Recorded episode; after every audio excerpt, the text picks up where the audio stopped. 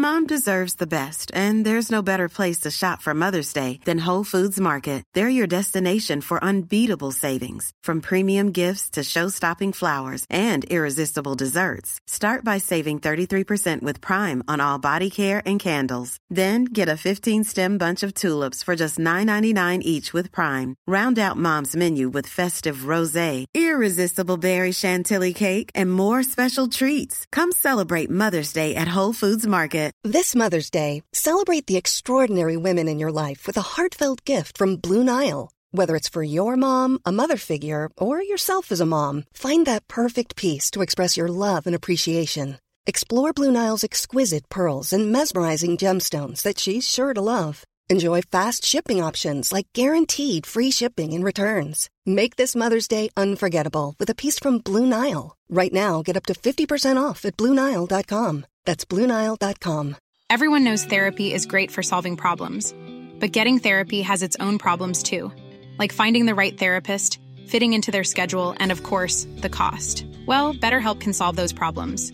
It's totally online and built around your schedule. It's surprisingly affordable too. Connect with a credentialed therapist by phone, video, or online chat, all from the comfort of your home. Visit betterhelp.com to learn more and save 10% on your first month. That's BetterHelp H E L P. Nell'interno di questa sorta di galleria di ritratti diversi, luminosi, che il Salterio ci presenta, dopo aver visto il sapiente, il sacerdote, oggi consideriamo una figura che fa parte fondamentale nell'interno della Chiesa come il sacerdote, cioè il popolo di Dio nella sua globalità, quindi i laici. Ed è certamente un dato costante nell'interno della preghiera biblica, ma di tutta la scrittura, la presenza della società, della società e della comunità ecclesiale. C'è la madre incinta, abbiamo visto il Salmo 139, c'è la mamma col suo bambino, il Salmo 131, si sentono i piccoli e i lattanti che lodano già a loro modo la magnificenza di Dio, il Salmo 8. Ci sono i figli robusti come piante, cresciute bene fin dalla loro giovinezza, e le figlie snelle ed eleganti come colonne d'angolo scolpite per adornare un palazzo, è il Salmo 144. Poi ci sono giovani donne e uomini insieme alla generazione precedente dei genitori e dei nonni che intonano il loro alleluia, è il Salmo 148. I re della terra, i popoli tutti, quindi anche la classe politica, i governanti, i giudici della terra, i giovani e le ragazze, i vecchi coi bambini lodino il nome del, il nome del Signore, è il 148. Ecco, in un certo senso potremmo dire che abbiamo rappresentata l'assemblea domenicale quando noi celebriamo nell'interno delle comunità l'Eucaristia, abbiamo questa molteplicità di volti, di figure, di storie. Io eh, vorrei ora presentare a voi eh, due figure principali. La prima è veramente uno dei temi importanti anche per certi versi drammatici della società, della cultura contemporanea, cioè la famiglia. E dall'altra parte vorrei presentare poi, perché il Salterio si interessa più di una volta di loro, gli anziani. Cominciamo con la famiglia. La famiglia è il Salmo 128. È un ritratto tratto delizioso, veramente questo che abbiamo, preparato già dal Salmo 127 che è ancora in quella linea perché presenta un padre ricco di figli che si presenta in municipio, si presenta cioè nel luogo pubblico, la porta della città. Eh, però vorrei mettere qui in apertura una dichiarazione eh, di Clemente Alessandrino, secondo terzo secolo che nel suo protrettico si interrogava così su una frase di Gesù che noi tutti abbiamo in mente. Chi sono i due o i tre riuniti nel nome di Cristo, in mezzo ai quali sta il Signore? E la sua risposta era, non sono forse l'uomo, la donna e il figlio, dal momento che i due sposi sono uniti da Dio? Per cui egli immaginava che la famiglia fosse l'applicazione vera di quelle parole di Gesù, due o tre riuniti nel mio nome e nella famiglia c'è la presenza di Dio. Eh, dopotutto noi sappiamo che nonostante tutte le discussioni, anche le degenerazioni contemporanee, eh, rimane sempre vero quello che scriveva un antropologo del tutto oggettivo, non certo apologetico in favore della, delle concezioni cristiane, cioè Levi-Strauss. Levi-Strauss scriveva, in un suo saggio importante peraltro, la famiglia come unione più o meno durevole, socialmente approvata, di un uomo, di una donna e dei loro figli è un fenomeno universale, reperibile in ogni e qualunque tipo di società. Ecco, certamente è una rilevazione storica che però, vedete, ci presenta alla fine che cos'è forse il cosiddetto diritto naturale, la legge naturale. E ancora, se vogliamo usare un'altra immagine, poi entriamo nel, nel Salmo 128. E mi è sempre piaciuto un verso di uno scrittore che amo molto, uno scrittore argentino, Jorge Luis Borges, il quale eh, da giovane, questa è una delle sue prime poesie, eh, faceva quell'esperienza che forse tutti noi anche qualche volta possiamo fare. E quando passiamo, non so, camminare per le strade di una metropoli, di una città, e immaginare vedere tutte quelle case, le pareti, i palazzi, i condomini, le finestre più o meno illuminate la sera, vedere e immaginare tutte le storie che sono dietro quelle pareti, storie di miseria e storie di grandezza, storie di umiliazioni, di violenze e storie di generosità straordinaria. E lui diceva ogni casa è un candelabro dove ardono in appartata fiamma, flama islada, in isolata fiamma, le vite.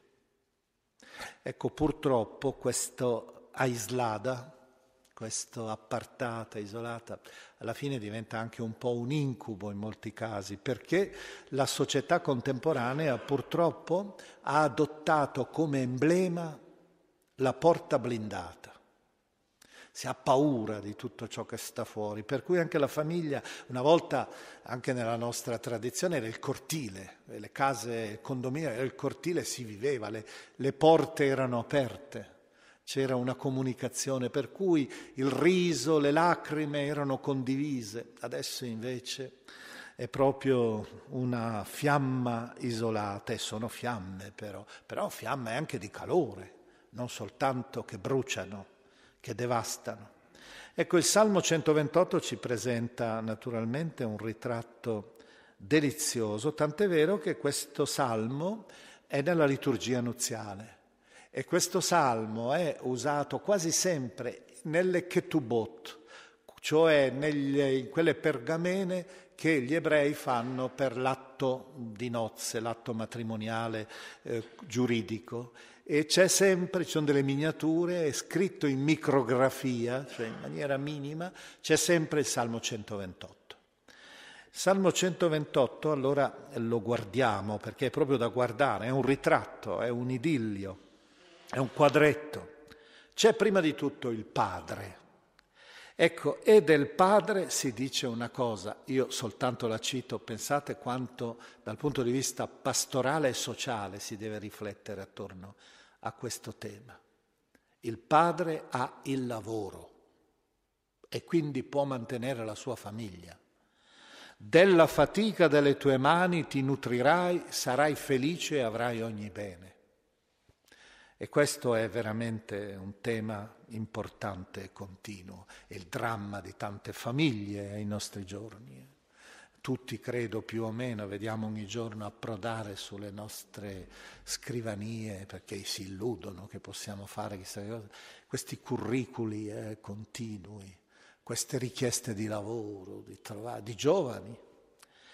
Secondo c'è la madre, la sposa, la sposa che è rappresentata simile a una vite feconda, la vite ricca di grappoli è segno di vita, di prosperità, è uno degli alberi tipici del Mediterraneo, è la donna feconda, ma se volete anche la donna solare, però di essa si dice una cosa, ecco un altro sulla quale sarebbe una lunga meditazione pastorale da fare. Nell'intimità della casa, ecco cioè esiste un'intimità anche della coppia, un'intimità che non è fatta solo evidentemente di sessualità, Anzi, diciamo proprio che la cultura contemporanea, la società contemporanea, ha spezzato una collana che era fatta di tre anelli e che costituiscono veramente l'esperienza dell'intimità, cioè la sessualità, questo è fuori di dubbio, vediamo maschio e femmina li creò nella generazione. Nel Medioevo si diceva un po' maschilisticamente, ma appetitus ad mulierem est bonum donum Dei, cioè anche questo aspetto. Ma la sola sessualità, che ora viene spezzata appunto, la sola sessualità è istintiva, è anche animale. Secondo l'uomo è capace, secondo anello, di eros. L'eros non è la pornografia, l'eros è la scoperta della bellezza, del fascino, del sentimento, della passione, della volontà di stare insieme, la meraviglia dello sguardo del volto, ecco, per cui quel volto che a te sembra brutto, all'altra chi ama è un volto bellissimo che ha in sé dei significati. Eh. Ma non basta, perché ancora l'eros, che è fondamentale, è stato ricordato anche da Benedetto XVI, proprio parlando della caritas, dell'amore, però non basta, l'uomo è capace e chiude il ciclo della collana, è capace di amore, agape, ahava in ebraico, eh? la donazione totale, per cui i due sono una carne sola. Ecco allora, tra l'altro, una carne sola, questa frase della Genesi probabilmente ha più ammiccamenti indica l'atto sessuale, certamente non c'è l'imbarazzo nella Bibbia anche per quanto riguarda questo che è una componente fondamentale anche del matrimonio, che porterà alla generazione. Quindi è certamente i due abbracciati nell'atto d'amore, ma è anche la dimensione della, dell'amore reciproco tra i due, che li unisce, li fa diventare una persona sola per cui l'identità tua piena la prendi anche dall'altra o dall'altra. E poi diceva von Rad nel suo commento alla Genesi, eh, forse non è da escludere, e poi è il bambino che nasce da questi due, perché è una carne sola, lo dice anche la biologia, porta in sé l'imprinting di entrambi. Loro diventano una carne sola, i due, nel figlio. Ecco, qui abbiamo, prima di tutto però stavo parlando dell'intimità, quindi sessualità, eros e amore, catena unita, collana unita. Purtroppo la società contemporanea spezza e quindi alla fine abbiamo la brutalità anche della sessualità, che è uno dei grandi drammi, basti vedere che cos'è internet da questo punto di vista. E eh, della donna anche vorrei ricordare proprio perché sia l'interlocutrice piena, vorrei ricordare anche quell'altra bella espressione del libro della Genesi, quando si dice che è un aiuto simile, che l'uomo cerca un aiuto che gli sia simile. Di solito si traduce così o con qualcosa del genere. In realtà l'ebraico è molto più forte, adesso si cerca anche attraverso altre espressioni, perché è letteralmente kenegdo, un aiuto etzer kenegdo, Kenegdo vuol dire davanti a te. un aiuto che ti stia di fronte. Quindi vedete gli occhi negli occhi. L'uomo guarda verso l'alto, Dio, da cui riceve il respiro anche della vita. Guarda verso il basso, agli animali. Ma per essere pieno nella sua ominizzazione ha bisogno di guardare davanti a sé. Naturalmente il rapporto di coppia diventa l'emblema di tutte le relazioni umane compresa l'amicizia, eccetera. Però vedete, guardare gli occhi negli occhi. E, e qui e concludo per quanto riguarda la, la, la, donna per passare ai figli, concludo con quello, un testo molto bello che sarebbe da suggerire ai mariti, soprattutto del Talmud, il quale commentando la Genesi diceva, state o oh uomini voi molto attenti a, fiar, a far piangere una donna, perché Dio conta le sue lacrime.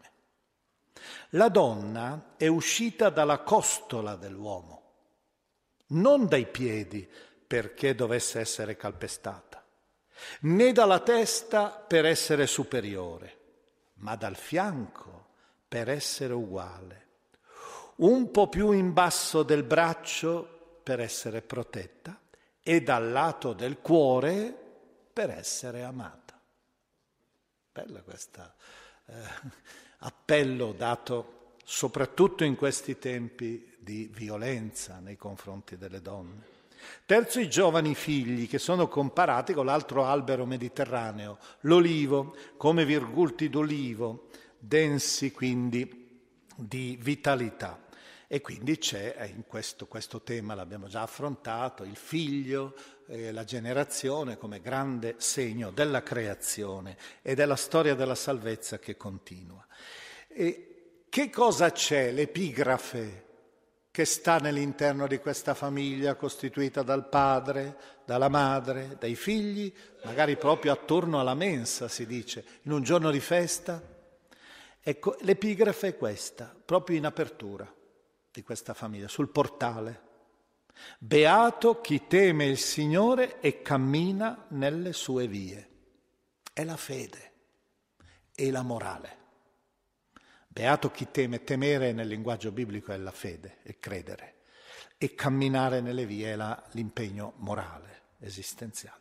E alla fine, se guardate questo salmo brevissimo, alla fine si aprono le porte e la famiglia esce nella società, è la cellula di una società, infatti eh, si dice esce per prendere la benedizione nel Tempio Ecco come benedetto chi teme il Signore, ti benedica il Signore da Sion. E poi che cosa si dice? Si augura, augura a questa famiglia, possa tu vedere il... Hi, I'm Daniel, founder of Pretty Litter. Cats and cat owners deserve better than any old-fashioned litter. That's why I teamed up with scientists and veterinarians to create Pretty Litter. Its innovative crystal formula has superior odor control and weighs up to 80% less than clay litter. Pretty Litter even monitors health by changing colors to help detect early signs of potential illness. It's the world's smartest kitty litter. Go to prettylitter.com and use code ACAST for 20% off your first order and a free cat toy. Terms and conditions apply. See site for details. Burrow is a furniture company known for timeless design and thoughtful construction and free shipping, and that extends to their outdoor collection. Their outdoor furniture is built to withstand the elements, featuring rust-proof stainless steel hardware, weather-ready teak, and quick-dry foam cushions. For Memorial Day, get 15% off your Burrow purchase at burrow.com slash ACAST and up to 25% off outdoor. That's up to 25% off outdoor furniture at burrow.com slash ACAST. Il bene di Gerusalemme per tutti i giorni della tua vita, possa tu vedere i figli dei tuoi figli, pace su Israele. Vedete che ormai, dopo aver parlato della famiglia, dell'intimità, della casa, la mensa, si esce e si augura pace e bene, eh? tra l'altro il saluto francescano, lo si augura a tutto Israele, a, Geru- a Sion, Gerusalemme e a tutto Israele. Ecco perché la eh, comunità familiare deve essere una dimensione fondamentale della società. E dopo aver dato questo sguardo a ciò che costituisce un impegno importante sul quale appunto, eh, dato che le nostre sono solo meditazioni, non analisi di situazioni, eh, su, che deve però impegnare profondamente la comunità cristiana in tutte queste dimensioni. Pensiamo soltanto alle vocazioni che ho fatto, il lavoro, il problema della femminilità e della violenza o dell'amore, insomma. Eh il problema dei figli, pensate soltanto cosa vuol dire il problema dei giovani, le culture giovanili, il, questo loro mondo così diverso dal nostro, così impalpabile, il loro linguaggio che non è più il nostro, le loro musiche non sono più le nostre. Io ripeto spesso questa esperienza, l'ho fatta oh, vedendo questi ragazzi camminando per una mattina proprio, non so se ve l'ho già raccontato questo, perché lo racconto spesso, andavo a fare una conferenza qui a Roma alle 10 del mattino sul Lungotevere, dovevo andare a fare una conferenza su Dante, alla casa di Dante, ebbene, e ho incontrato 11 giovani che facevano footing al mattino e venivano quindi sul Lungotevere. Tutti tutti, non uno, con la cuffia, che ascoltano la loro musica. In pratica il, loro, il mondo esterno non gli interessa più e noi adulti forse non abbiamo dato poi granché e una grande testimonianza perché loro ci ascoltino. Calano la visiera quasi sul mondo in cui sono immersi. Quindi i problemi sono tanti e poi alla fine la famiglia e la società.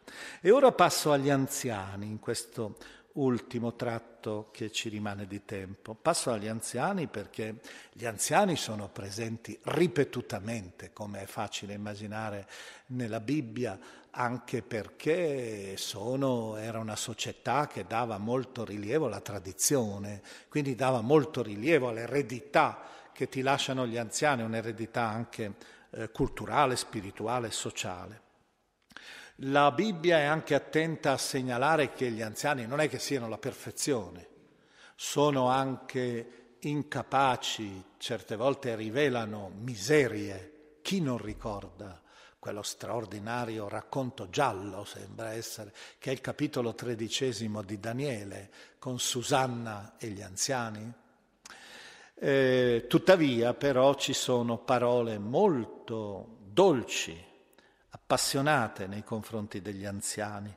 Pensiamo al Salmo 92, che però non è quello che io considererò, e nella sua finale, quando dice che il giusto fiorirà come palma, crescerà come un cedro del Libano, piantati nella casa del Signore fioriranno negli atri del nostro Dio e nella vecchiaia daranno ancora frutti, saranno verdeggianti e rigogliosi e annunzieranno quanto è retto il Signore.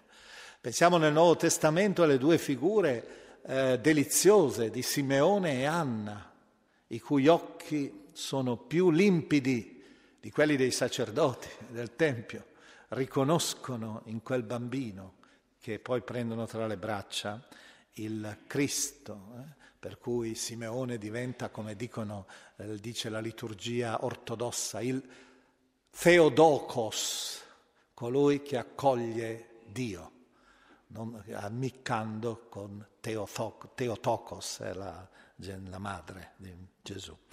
E prendiamo il Salmo 71. Questo salmo è il salmo di un anziano, una confessione autobiografica di un anziano, quale prega davanti a Dio raccontando un po' la sua storia e che è una storia che comprende proprio i tre momenti fondamentali della vita. Lui è arrivato adesso verso la fine. Allora guarda il passato, il presente, ma la fine non è la fine. Guarda al futuro. Ecco allora prima di tutto il passato. Io lascerei quasi solo la parola a lui. Ascoltiamolo. Sono i primi cinque, dal 5 all'8 versetti. Sei tu, Signore Dio, la mia speranza, la mia fiducia fin dalla giovinezza. Su di te mi appoggiai fin dal grembo materno, fin dal grembo di mia madre sei tu la mia eredità. A te va la mia lode per sempre. Come un prodigio sono stato per molti, perché tu eri il mio rifugio fortificato. Della tua lode piena la mia bocca, tutto il giorno canto il tuo splendore. Questo era un passato, come vedete, di fede e di gioia. Ma ecco subito dopo il presente. E qui è proprio tipico degli anziani, anche dobbiamo dire di noi, quindi lamentarci. E lui si lamenta perché ha un presente triste, fatto di ostilità, di incomprensioni, di sfacelo fisico, di infelicità, e lo presenta a Dio. E lo dice, guardate, con delle parole che sono veramente anche patetiche per certi aspetti. Signore, non gettarmi via nel tempo della vecchiaia quando le forze declinano, non abbandonarmi. Contro di me sparlano i miei amici. Coloro che mi spiano complottano insieme pensando, Dio lo ha abbandonato, conciato così. Inseguitelo, afferratelo perché non ha chi lo liberi. E qui è la rappresentazione, c'è un grande vecchio nell'interno della Bibbia. Dovremmo meditarlo noi che siamo ormai della, della terza età. Eh, il, Coelet, il capitolo dodicesimo, questa rappresentazione direi proprio assolutamente asettica, fatta da un vecchio certamente, della condizione del vecchio. Comincia proprio subito col dire, quando verrà, o oh giovane ricordati quando verrà quel tempo in cui i giorni ti si presenteranno. Sei lì alla mattina e tu dirai, io non provo più nessun gusto. Ho tutta questa giornata da trascorrere, non ho niente da fare. Guardate, noi abbiamo la fortuna di avere tanti interessi, tanti, ma ci sono persone proprio anziane che hanno, si alzano al mattino e non sanno come colmare una giornata che rimane perciò una giornata di nausea, di vuoto, e poi rappresenta il corpo umano sotto l'immagine di un castello che sta sfaldandosi. Per cui tutte le varie parti sono le parti del corpo umano. È un testo da leggere perché si vede, non so, per esempio, non sentiamo più ca- le canzoni, non sentiamo più il trilli degli uccelli, è la sordità in questo castello le macinatrici non sono più capaci di preparare la farina nel cortile e i denti. Eh? E dalle finestre non si vedono più occhieggiare le donne, non vediamo più eh, gli occhi che si appannano. E poi va avanti e racconta anche con molto realismo, dice ormai è arrivato il mandorlo per noi è fiorito, la canizie.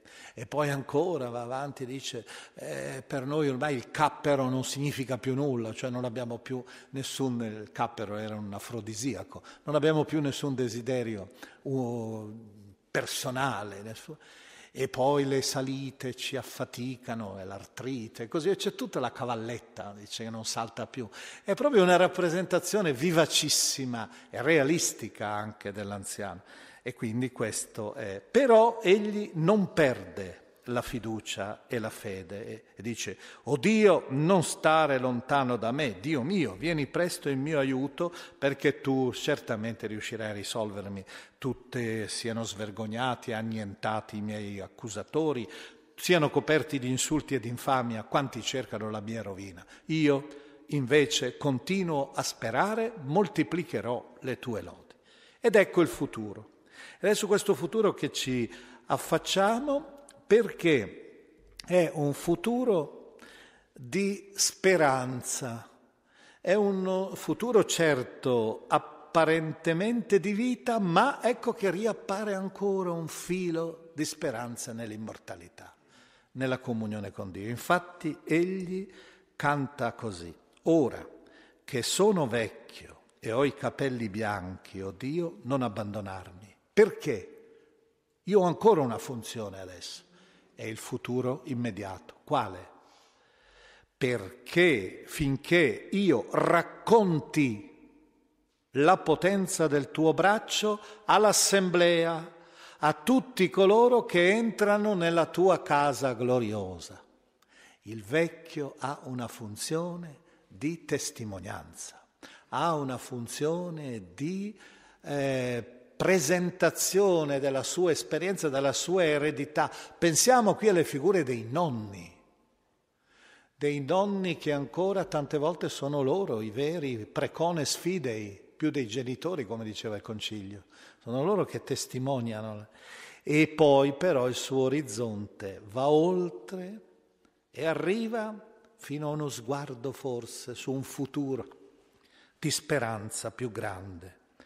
Benché tu mi abbia fatto provare molte angosce e miserie, mi darai ancora vita. Mi farai risalire dagli abissi degli inferi, accrescerai il mio onore e tornerai a circondarmi col tuo conforto. Anche lui quindi in qualche modo spera che non siano gli abissi degli inferi gli ultimi passi della sua vita. Ehm, concludo questa lettura del Salmo che poi potrete voi rileggere, il Salmo 71, ricordando un particolare che questo salmista, questo anziano salmista, era un amante della musica, anzi era persino capace di suonare gli strumenti musicali, perché lo dice lui, io tornerò ancora nel Tempio a intonare la lode del Signore, riprenderò in mano l'arpa e la cetra e continuerà a ringraziare il Signore con la musica. Ecco, questa è una bella testimonianza nella vecchiaia, ricordando che il libro della Sapienza ci dice vecchiaia veneranda non è però la longevità, ne si calcola dal numero degli anni, la vera canizie per gli uomini sta nella sapienza, è un'età senile, è una vita senza macchia, questa è la vera eredità. Anche le, le culture orientali dicono che il vecchio è il corpo del vecchio, è come un prezioso scrigno di canti di fede. Ecco, questa è la tradizione tibetana. Io voglio finire concludere proprio dando con una testimonianza, come sono solito fare, e questa testimonianza la lasciamo proprio questa volta ricordando e pregando un po' noi tutti, impegnandoci per il popolo di Dio per queste comunità che sono affidate a noi, che incontriamo soprattutto nella liturgia, nella catechesi e nell'impegno pastorale.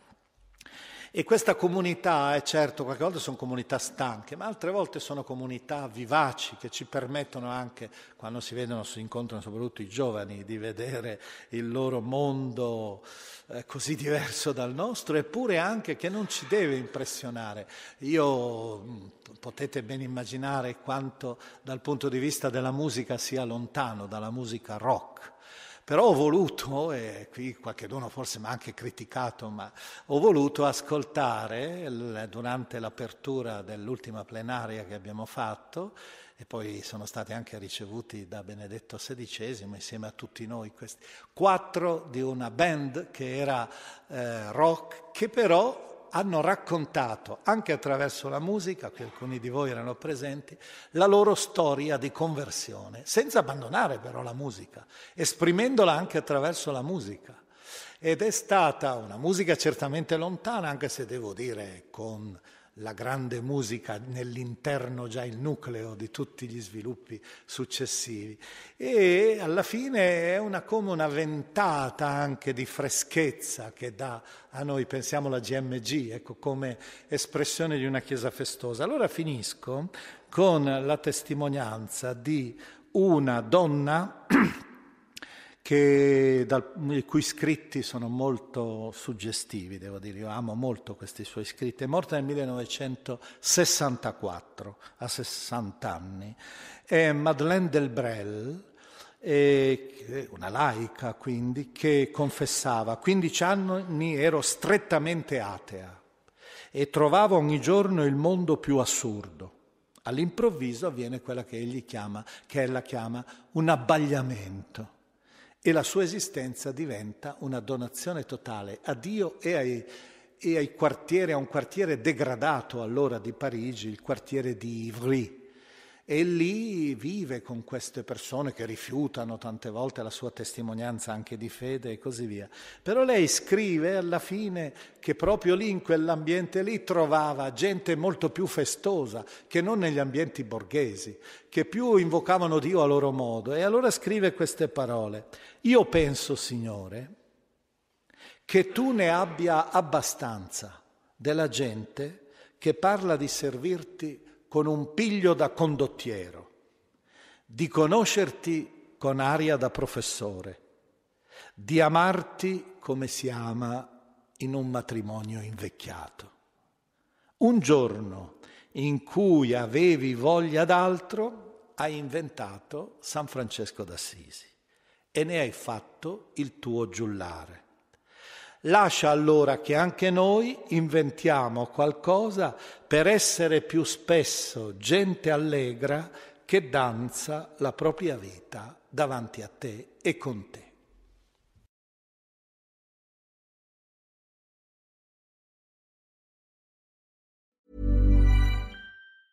Mom deserves the best, and there's no better place to shop for Mother's Day than Whole Foods Market. They're your destination for unbeatable savings, from premium gifts to show-stopping flowers and irresistible desserts. Start by saving 33% with Prime on all body care and candles. Then get a 15-stem bunch of tulips for just $9.99 each with Prime. Round out Mom's menu with festive rosé, irresistible berry chantilly cake, and more special treats. Come celebrate Mother's Day at Whole Foods Market. Hey, it's Danny Pellegrino from Everything Iconic.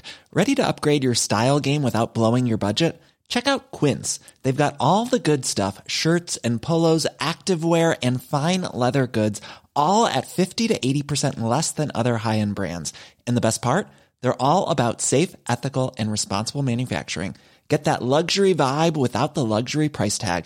Hit up quince.com slash upgrade for free shipping and 365 day returns on your next order. That's quince.com slash upgrade.